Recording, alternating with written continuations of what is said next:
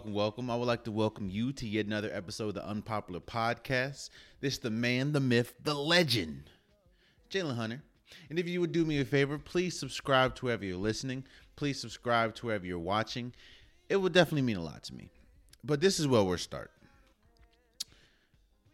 So I, I, if you guys have been following me, I definitely did. Uh, I, I predicted the brackets for both the men's side of the NCAA tournament and the women's side, and both of my brackets were bursted completely. Like I had what Illinois winning the men's side, and hell, they they they lost. I had Maryland winning the women's, and they lost to what Texas, I think.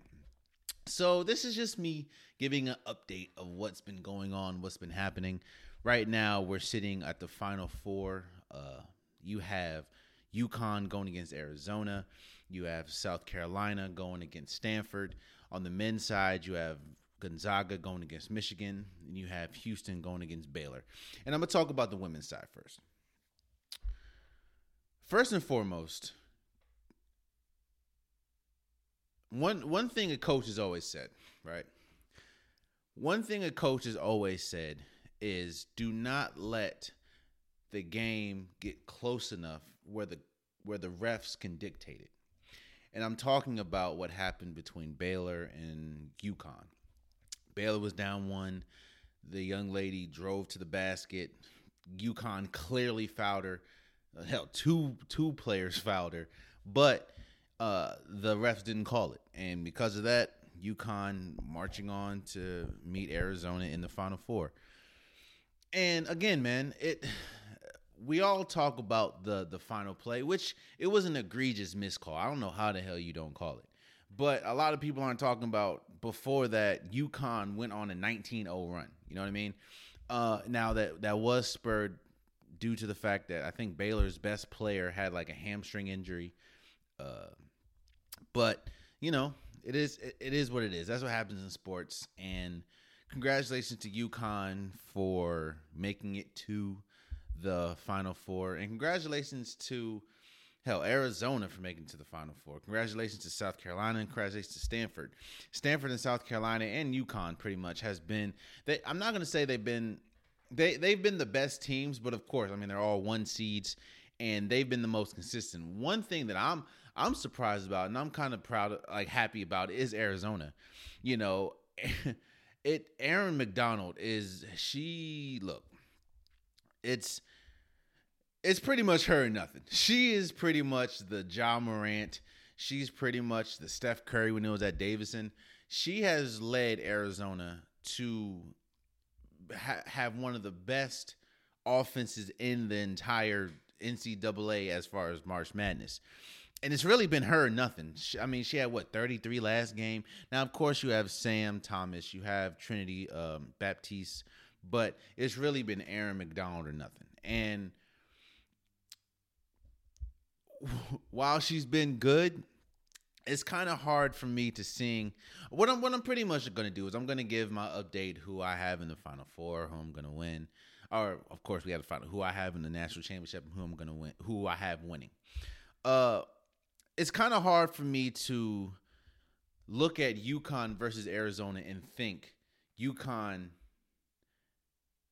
is not. It's hard for me not to see this this matchup and think that it's pretty much it's it's lopsided.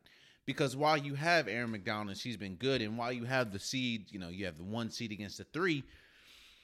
When you look at UConn, yeah, you have Paige uh, Buechner, but she hasn't been quote unquote the well, she did she was the best player last game. She had like 28 points, but she hasn't been really the best player for for UConn this entire series. It's really been Crystal Williams.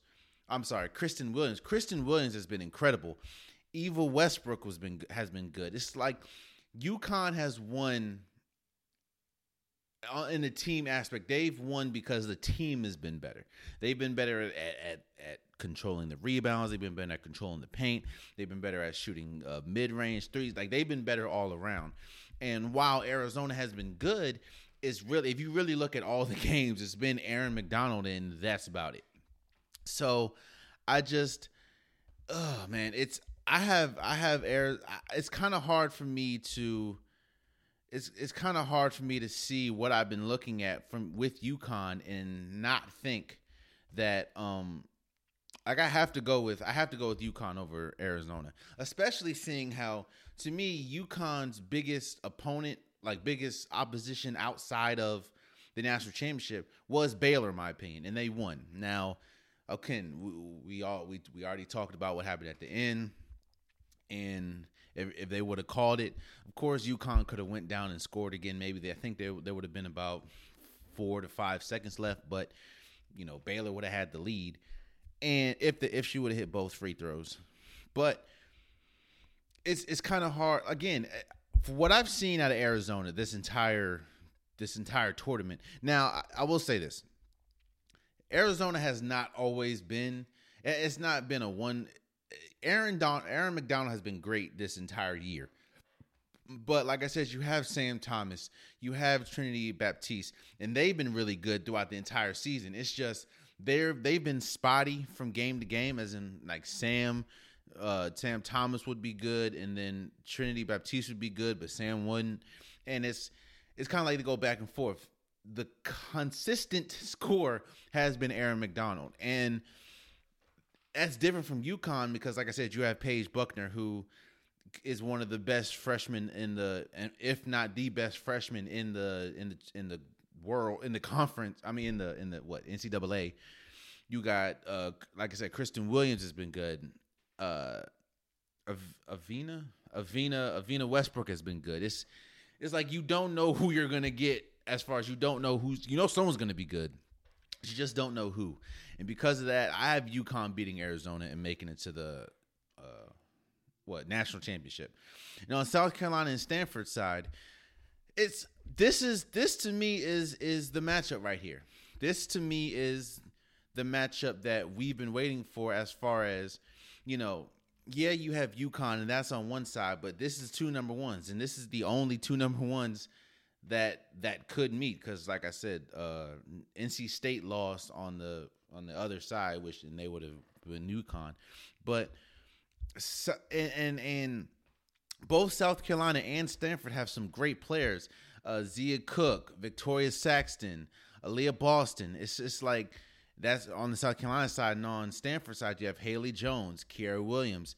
While Hannah Jump hasn't been in great the whole year, she was really good last game. I think she had like a like a like twenty something points last game.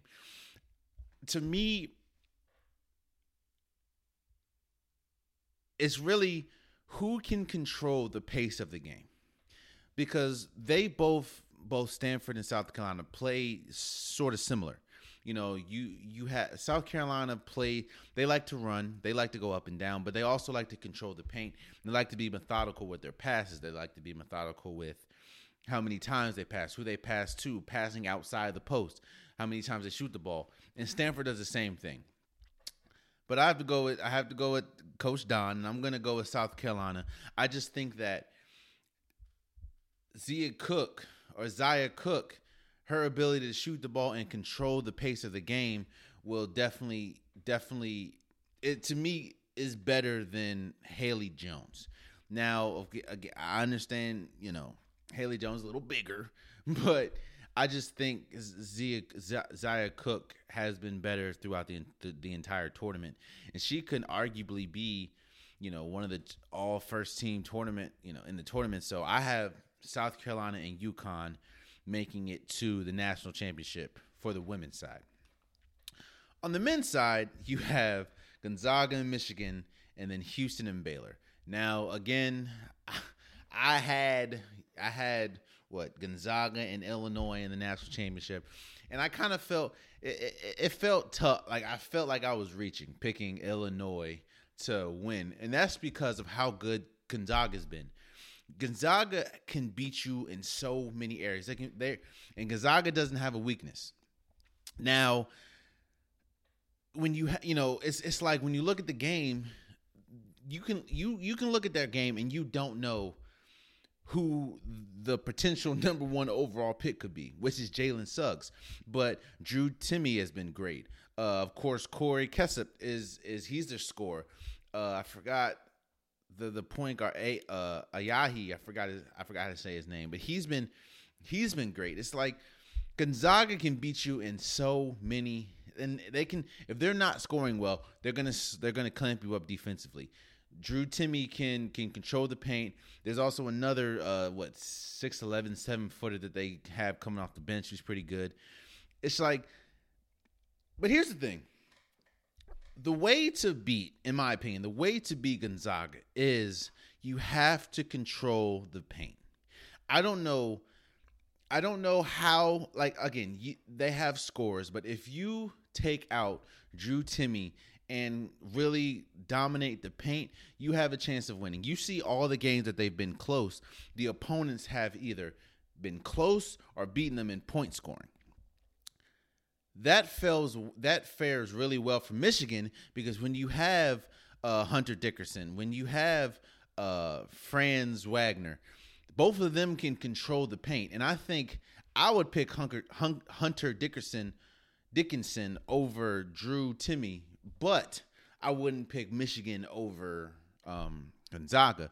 But that to me, that's going to be. I think at this point in the in the tournament, this ha- this Michigan will be the best game that they played because we see what Michigan did to um, UCLA.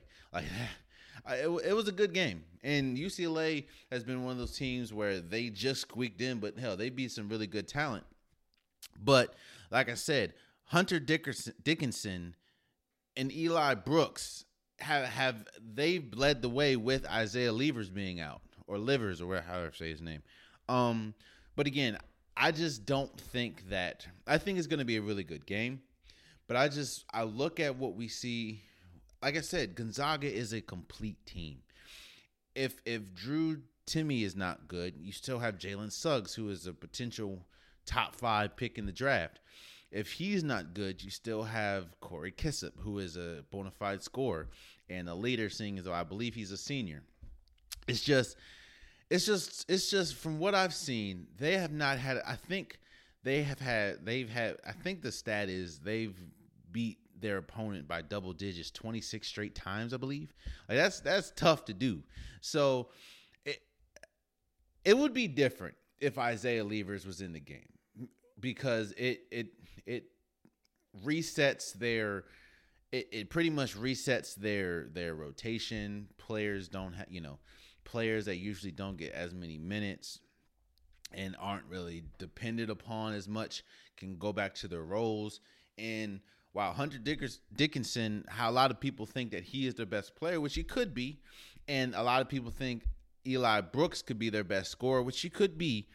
Isaiah Levers kind of does he he's a big forward that can control the ball and control the tempo of the game. So I think the game would be a lot better, of course, if Isaiah Levers was there, but because he's not, and because Gonzaga to me is a complete team, I have Michigan. I mean, I have Gonzaga winning this game. And when you talk about Michigan and Baylor, I've been incredibly impressed by what I've seen from. I said Michigan and Baylor. Houston, I'm sorry, Houston and Baylor. I've been incredibly impressed from what I've seen from Houston.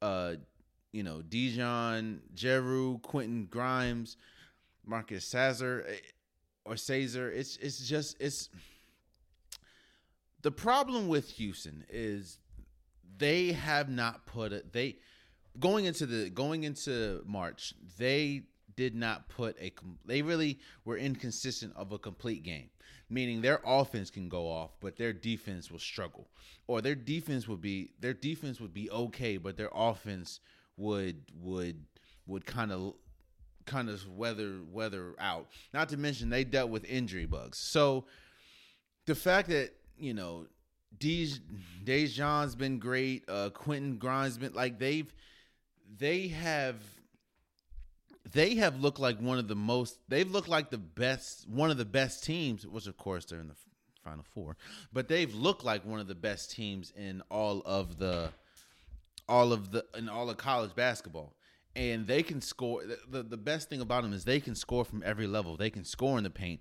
They can score in the mid-range and they're they're they're good from three. They're not the greatest three-point shooters but they're they they can light it up from three.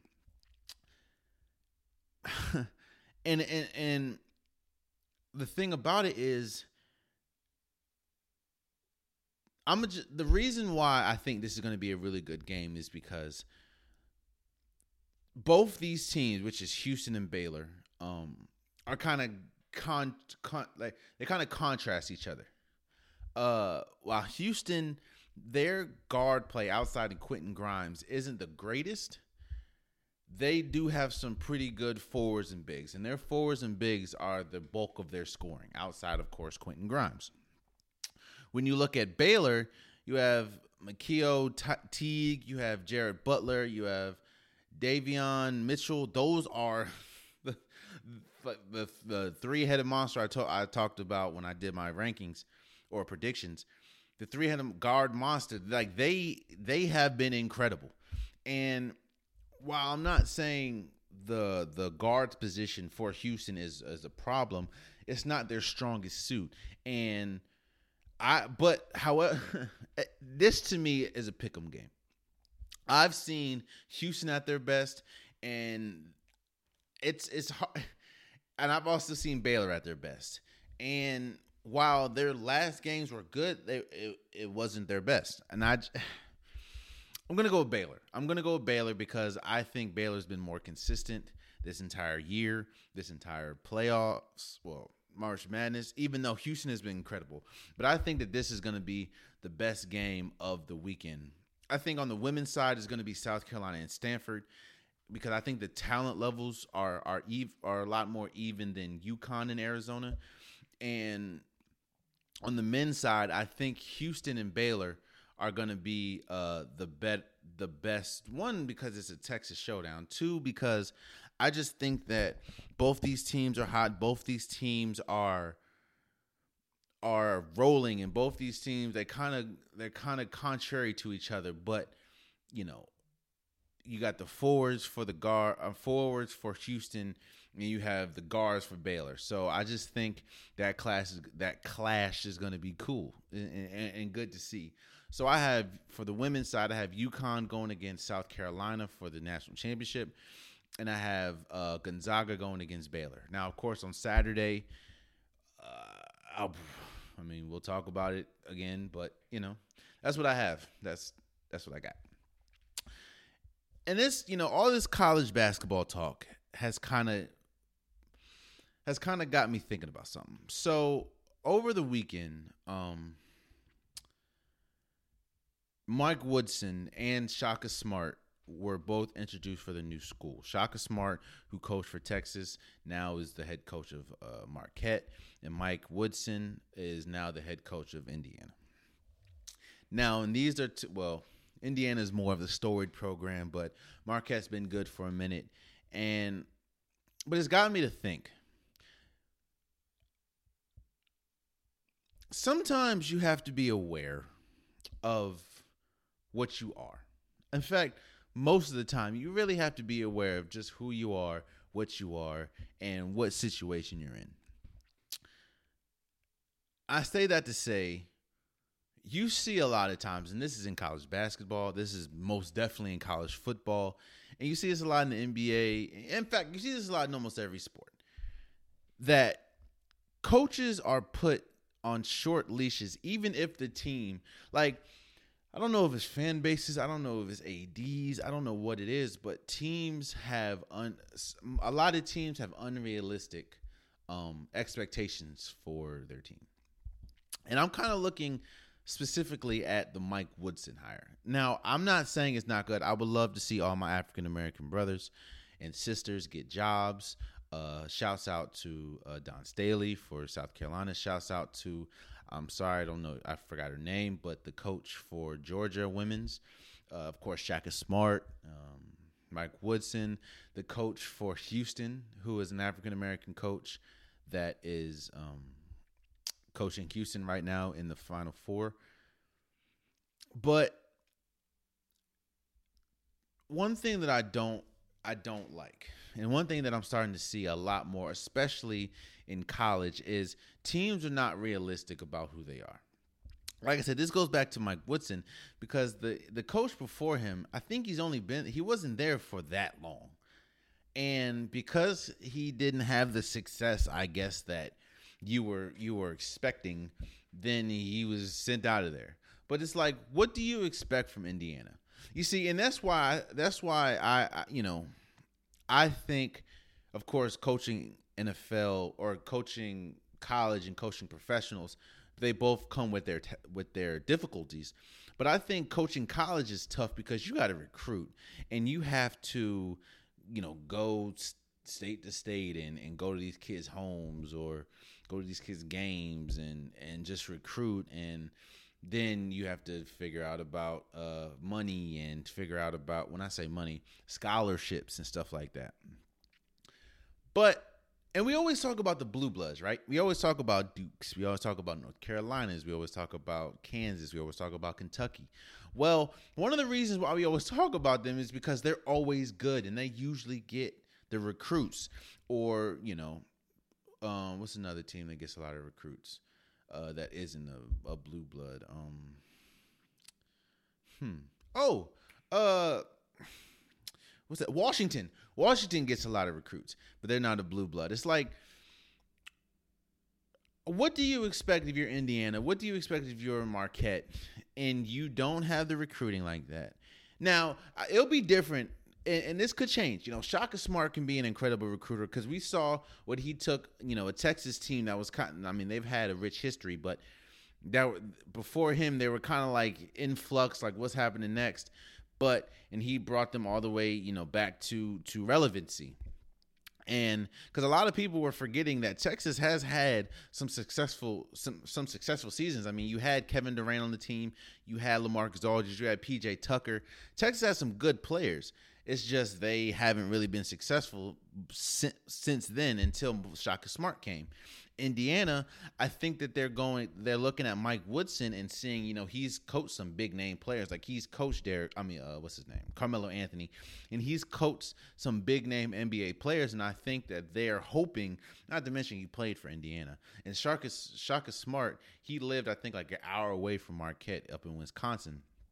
I think that they're hoping that their connection to the to the game or to the school will bring on more people. But it's like if the recruiting, that's like what what's more important. And this is this is to me huge. This is a huge and a different conversation for another day. But what's more important, the college coach or the college recruiter? Because if you can't bring kids on, who are you going? to You're going to coach what you got, and you're.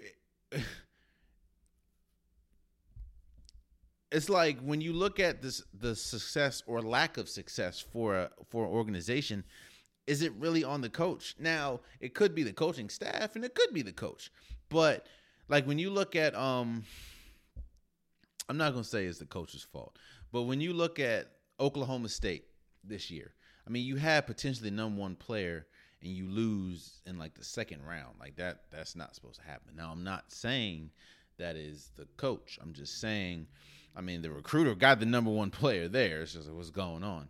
You look at LSU. LSU usually has a top player, so it's just they're never like as successful in the tournament, and it's just like what, what's going on.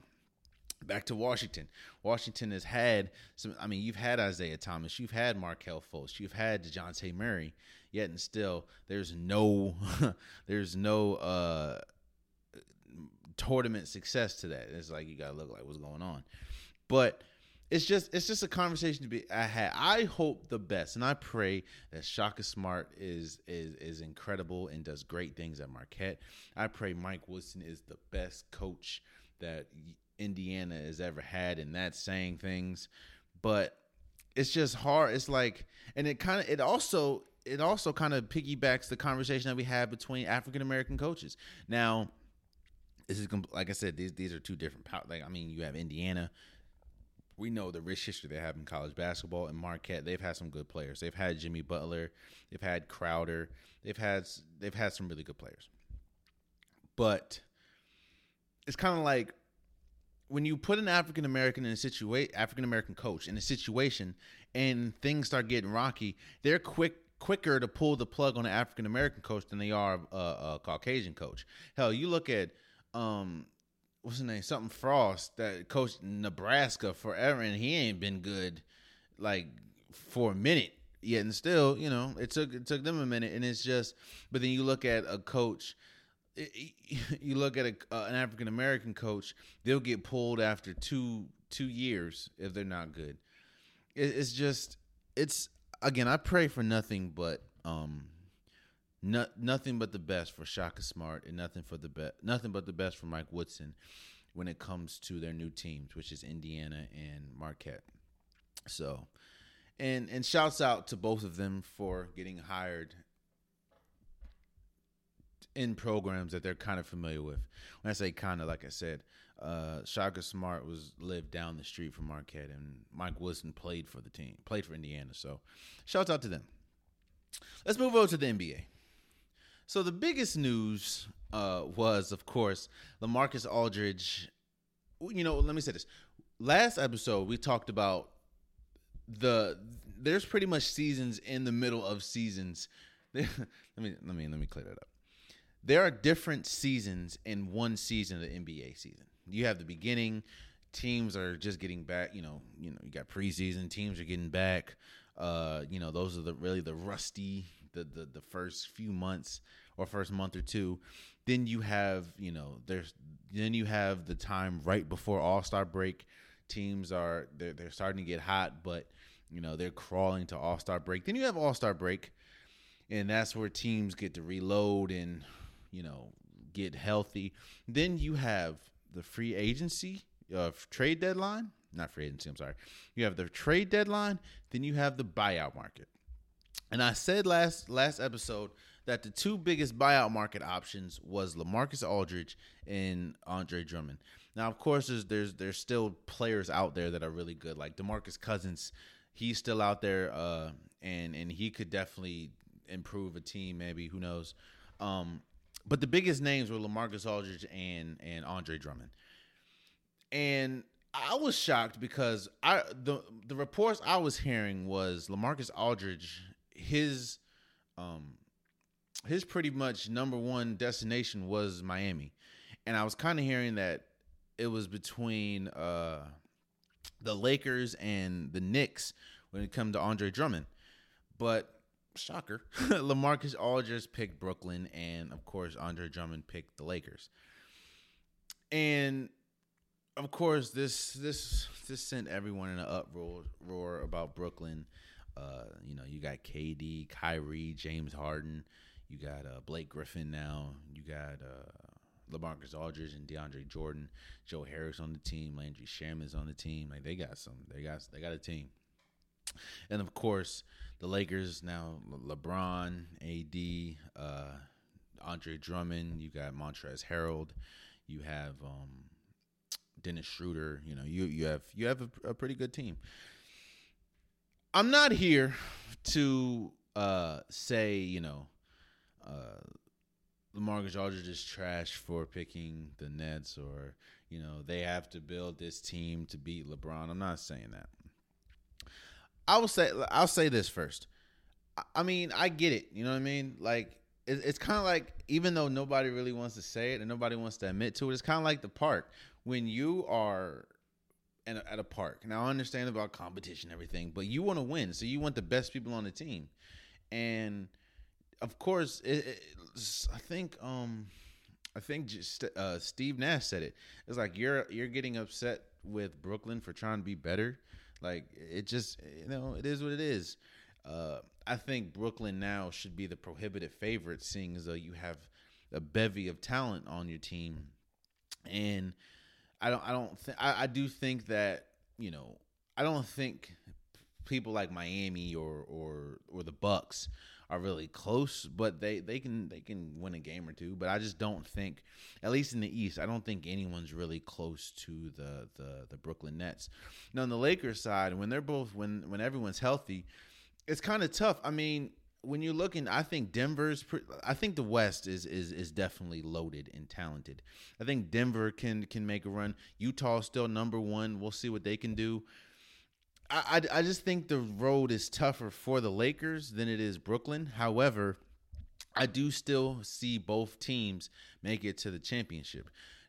But the the a, there was a conversation that was started uh, with the with the announcement of LaMarcus Aldridge and Drummond that I wanted to speak on, and that was is the buyout market or the buyout process do they hurt small market teams?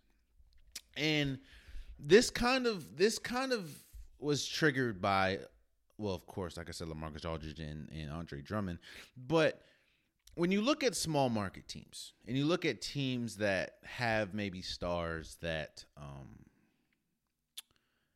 they acquired from trade or draft.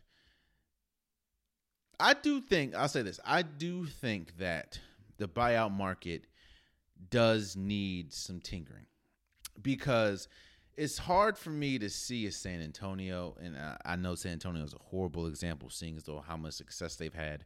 But it's hard for me seeing a San Antonio and seeing a Detroit or a Cleveland um, and having a, a, a, star or a good player and then because they're disgruntled or ask for a trade once once someone asks for a trade right it pretty much it, it's almost destined that either unless you're like James Harden or something if you're like uh, if you're not on the level of James Harden or Steph's or or KD's or Bron's and you ask for a trade and you don't find one by the trade deadline more than likely you're getting bought out like that's why a lot of people thought Jason uh, JJ Redick was getting bought out. It's like when you're not happy and don't want to be there, you usually get bought out. And I do think the buyout market hurts small market teams because usually when a player, and it's, it's usually not a big star, it's usually a, player that can be very beneficial to a team, i.e., LaMarcus Aldridge, uh, Andre Drummond. Um, let's see. Uh, it's it, I do once those players hit the buyout market, usually they go to big market teams or they go to teams that are that are pretty much a piece away or yeah, a piece away from a championship. And it's it's I do I think I think this situation with Brooklyn is going to change. I think the NBA is going to. I don't think they need to, but I think the NBA is going to change the way they do things. And it's not. And and let's look at Brooklyn for a second. And let's look at how Brooklyn was assembled outside of uh, KD and Kyrie. The NBA is, and Jason Jalen Rose said it best. The NBA is going to look at how LaMarcus, I mean, how Blake Griffin and pretty much LaMarcus, Blake Griffin, LaMarcus Aldridge, and James Harden went about getting on that team. James Harden and, and and Blake Griffin pretty much did the same thing. They pretty much punted on their on their former teams. They pretty much sabotaged their former teams as far as they did say they won out, but their former teams like, yo, you're you're signed to a contract. We're gonna keep you. They said, oh hell to the no. And the, you know James Harden got overweight. Blake Griffin stopped dunking. They stopped giving effort. They it was just it, it, became they turned the locker room into a toxic environment until they were they were traded or yeah until they were traded or released. Same and Aldridge didn't do the same thing, but he pretty much pouted his way out of out of San Antonio to get on the team. So I think that the NBA is going to look at how because it, it doesn't. While Brooklyn is happy and while the players are happy, and this is more of a player driven league between, you know, the difference between Adam, Adam Silver and um, David Stern, I think the NBA is going to look at that and be like, well, I don't, you know, they, they might change the way they do the whole buyout market. I, I don't think there needs to be change, but I, I think that the NBA is going to look at what happened with Brooklyn and what's happening with Brooklyn and be like, all right, because think about it. Brooklyn still has one roster spot, and they can get they can get someone else from the buyout market. Hell, if they wanted to, Brooklyn can go out and get a DeMarcus Cousins. Like, it's just it's it's they have they have played the system perfectly, and I'm not. You can't get upset with it because that's what they're doing. So. I just think shouts out to LaMarcus Aldridge picking Brooklyn. Shouts out to Andre Drummond for picking the Lakers. I do think that I, I don't think that I think LaMarcus. No, me say this. I think Andre Drummond's addition to the Lakers is bigger because I think that he's going to play a bigger role and he feels a bigger need for the Lakers, seeing as though he now puts Anthony Davis back at his right position or or or his preferred position. He puts LeBron LeBron kind of back in his preferred position and you know they, they they go from there. I don't I think LaMarcus Aldridge will be is another body that you can throw at a taller defender even though he's not a defender or a taller player. Of course, we know about his mid range is incredible, and I do think he can still give you a solid 10, 15, 20 points. So we'll just uh, we'll just see how it goes. We'll see how it goes from there. So, but shouts out to shouts out to them. Shouts out to them. Shouts out to them. Moving forward. So, so which in fact, hold on. Let's go back real quick. I've I was I've also heard I've also heard um a lot of people talking about how is it that you let LaMarcus Aldridge uh, go on Brooklyn and you let all these players go on Brooklyn, but when Chris Paul was trying to make it to the Lakers, um, he he was vetoed or the, the, the trade was vetoed. That's a couple of reasons. One, one, it's a different it's a it's a different it was a different G uh you know it was a different GM of the of the league. Um, commissioner, there you go. It was a different commissioner of the league. Adam Silver is not David Stern, and don't get me wrong. You know, rest in peace, David Stern. He was a he is one of the biggest reasons why the league is now global and why and how the league has grown to where it has grown to. Uh, with some of the calculated moves that he was in in in in, in charge of. But don't get it twisted. David Stern was more of a owner's GM's commissioner than a player's commissioner.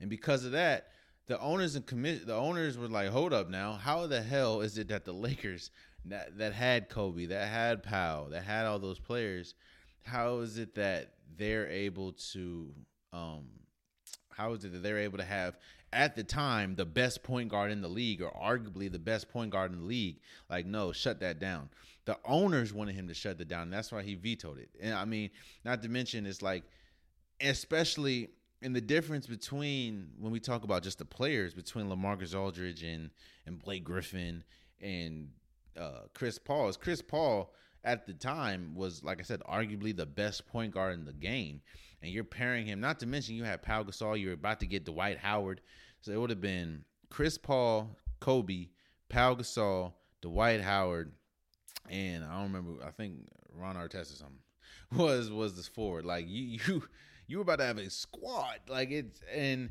and don't get me wrong. I I'm I was I'm not for the veto, but I'm just telling you how it happened and why it happened when you look, like I said, the players like eh, Chris Paul was better at the time than well, Chris Paul is better than Chris Paul has forever been better than LaMarcus Aldridge, but at the time, Chris Paul was a better player. Secondly, Adam Silver is more of a player's coach, which is why a lot of he allows a lot of things to happen that that I'm pretty sure if David Stern was still the commissioner, the whole James Harden trade wouldn't wouldn't have happened because you have James Harden, Chris uh, KD and Kyrie on the same team, like that that probably would have got vetoed. Uh, Blake Griffin might have got vetoed, and and like none of that would have happened because the owners would have complained and David Stern would have shut it down. Adam Silver, while the owners can complain, Adam Silver is more of a GM, a player's GM, and because of that, he's more under. He's more like, all right, this is a player-driven league. Uh, we under, I, we understand that they're not watching they're not people don't come night after night to watch the the the, the coach or to watch the team they uh, as far as like the team as a whole they come to watch a player or players like there's a lot of people that say they're Lakers fans and a lot of people that say they're LeBron's fan. There's a lot of people that say they're Golden State fans, then there's a lot of people that say they're Steph Curry fans. So they understand that this is a player driven league. When when you go when they send they don't send a team, they send a player out to to advertise and stuff like that. So that's one that's the biggest reason why the LaMarcus Aldridge or James Harden or or Blake Griffin move wasn't vetoed but Chris Paul was because David Stern is not Adam Silver. Not to mention it's a new day. It's a different day in in in the NBA. It's a different day in the world in general. And players have more power. And like I said, and that's that's why I said the player driven league, man. Players pl- their players are more powerful vocally or, you know, socially with social media and we understand that this is just a new day. Like this that you can't you can't expect a player. And this is what I think is different now than he's usually been. You can't expect a player, right, to you can't expect a player to play hundred percent or to to give their all to organization when they feel controlled by the organization, when they feel like the organization like they have no say so or they and this is a, this is the the problem and the difference between the NBA and the NFL. A lot of players in the NBA feel like okay, they have say so in the organization. but that's because maybe the organization goes to them uh, and says, "Yo, what move should we make?" This and the third. Um, they understand that because they both are team sport, but the NBA, a, a, a player can affect winning more than one player in the NFL outside the quarterback. But even still, you can have a really good quarter. Hell, look at the Seahawks. You have Russell Wilson, but if you don't have running game, if you don't have offensive line, then you're pretty much strapped. This is a new day, so it's like, okay, I'm the players aren't gonna play for organization or don't want to play for organization that they don't feel they don't feel valued. And how do you think they will feel if James Harden has been requesting a trade out of here for God knows how long? You finally trade him, then you veto it. You know what I mean? Like that's just, especially in today's game. That's just not going to work. So that's why it wasn't vetoed. It's just a different. It's a different game, man. It's a different world, and things are things are just different. So that's that. Now moving forward. so UFC happened on Saturday, and uh whew, Frank Ngannou uh destroyed St- uh, Stipe. Uh, it was pretty bad. Like he, it was bad. And here's the thing, man. Francis Ngannou, um, after was asked about Jon Bones Jones. You know, they're both heavyweights, and and of course, you've pretty, you know, I don't know if I don't know if they'll fight again, seeing as though that would be the second fight, and I'm sure uh, Stipe would probably want a third fight, seeing as though he had a third fight with Connor uh, Daniel Cormier. Uh, but I, from what I saw, I don't, I don't. I'll say this: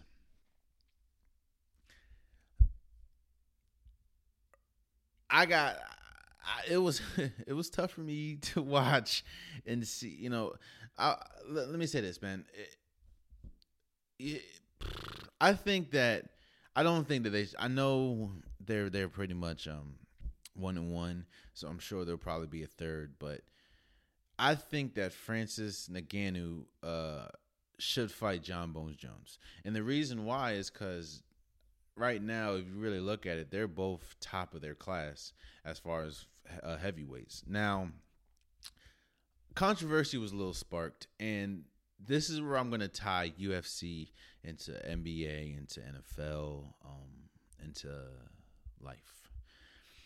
You want the best value for yourself. At the end of the day, especially when we talk about sports, you're only as you're only going to get as much as you negotiate and as much as they we, you agree upon. And a lot of uh, the the narrative was coming out that Jon Bones Jones is scared to fight again or won't fight again because he's he's running or he's scared or this that and the third. But and but he's he's kind of blanketing it or covering up and saying that he wants more money. Here's the thing. I don't remember the last time Jon Bones Jones fought. I'm not gonna hold you. I don't remember. But I do know that John's Bone, Jon Bones Jones, like Conor McGregor, Gregor, is one of the faces of UFC.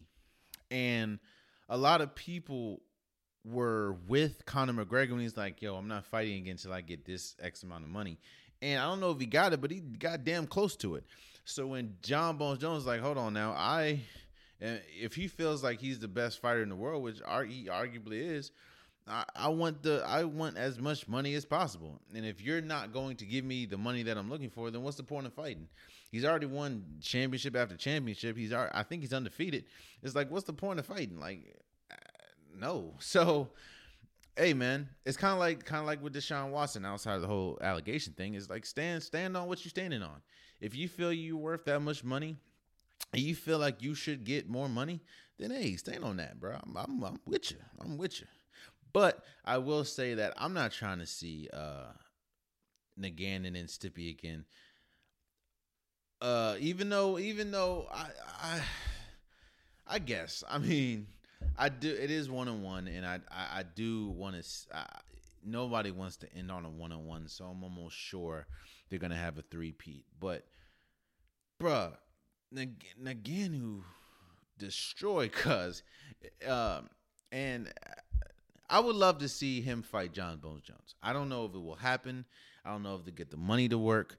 But if I, I know they're two different sports, pretty much. But if you were able to get Anthony Joshua and Tyson Fury to fight, I think that we can get uh, Francis Ngannou and Jon Bones Jones to fight. Now, again, I understand that's boxing and that's a whole nother world than UFC, but I that's what I want to see. I want to see. But shouts out to Francis Ngannou for beating Stipe uh, in in the fight, and he he knocked him out. Man, it was it was pretty bad. Some of the memes that came out of that fight was was glorious, especially with the um the official and how people were killing the official because he let that joint go on a little longer than it should. But uh, hey, man, shouts out to Francis Ngannou for winning. So, and lastly, before we go, so the NFL yesterday agreed on um, having a 17 game season. And of course, as we knew, almost every owner agreed yes. However, this is gone. This is coming off of almost every player. I don't think there's been one player that's come out and said they're for it. Now, of course, there are players that are for this because there's players that make less money than other players and they they they'll need that extra game check. Like I understand that. There's, I mean, not everyone makes the same amount of money as Patrick Mahomes or Dak, Dak Prescott or, you know, uh, Russell Wilson, but pretty much majority of the league um, is not for it. And this this really just shows this is another indication. I'm not saying that it's it's the only indication, but it's another indication that the league really cares more about money than the players. I mean, there's there's there's multiple uh, there there's multiple occurrences that show this, but this is just yet another one. The players are, you know, who have to put their body on the line for the game, by the way, uh is saying that they, you know, this this messes up their this this put adds another layer of impact on their body and this, that, and the third. But the owner's like, hey, it makes I mean it makes money. Not to mention, you kind of knew this was happening, seeing as though how much money that the league is losing, not only last season with having partial to no fans, but COVID when they had to shut things down. Uh yeah, I, I, you knew it was to happen, and this is just a, yet another example that the the league cares more about money and making the owners happy than the players.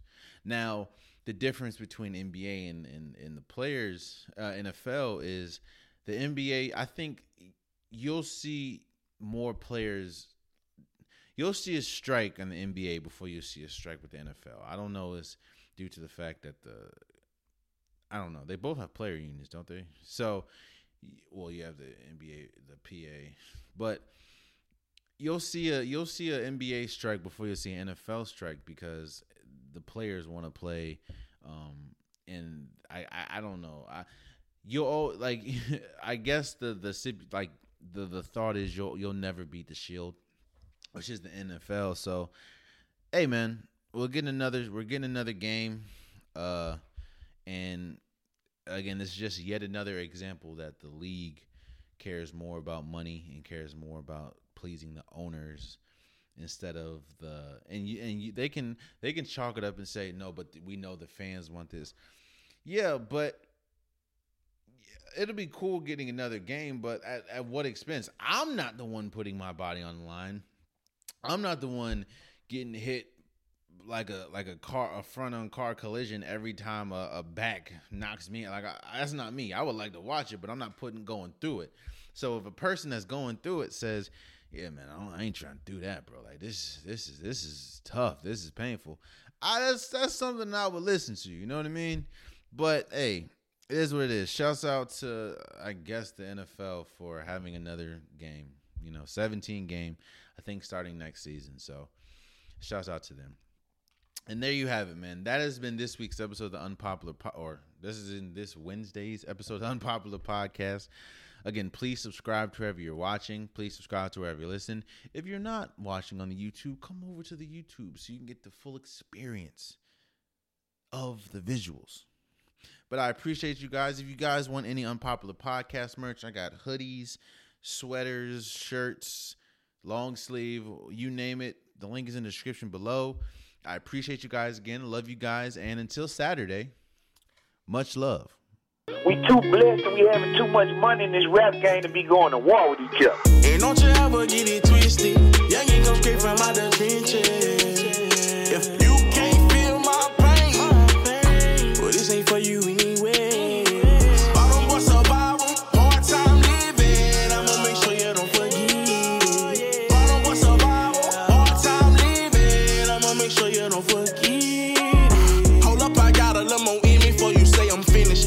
You judge me, take a minute, go to the beginning. When we was grinding, I was minding my own fucking business. Now all these niggas think it's straight to go state their opinion. Kicked out the house, but y'all were grinding, saving every penny. Kicked out the house, I had my own house that same December. Ain't do no hating, I was waiting patiently to get it. Used to let my cousin use the kitchen, cook a half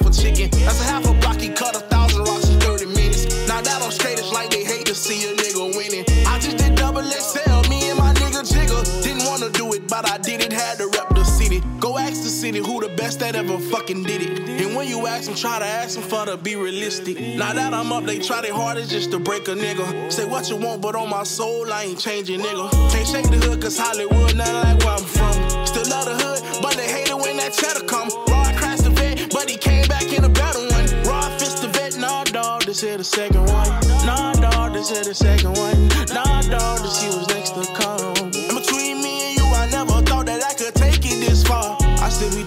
God that I made it this far. And don't you ever get it twisted. Youngin' come straight from out the trenches.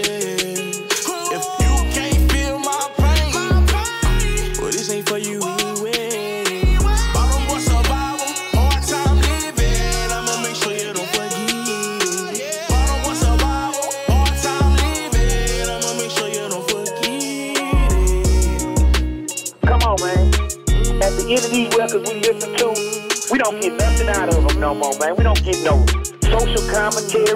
We ain't get no kind of knowledge out these records. Everybody just talk about how many chains they got on and how much dope they sold. But the truth of the matter is this, I don't believe you. Cause I know you do, and I know you didn't sell no mm-hmm. dope. And don't you ever get it twisted. Youngin' come straight from out the trenches.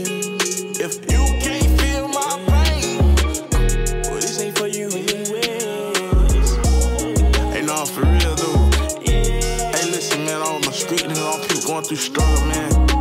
I ain't fuck that, man. I ain't changed, man. I don't know for who don't like it, man. Log off, man. Sign out, man. Man. If it ain't for you, it ain't for you. Relationship problem, street problem, money problem. Man, I, man, who else? You hear me? Cause 98% of these dudes is.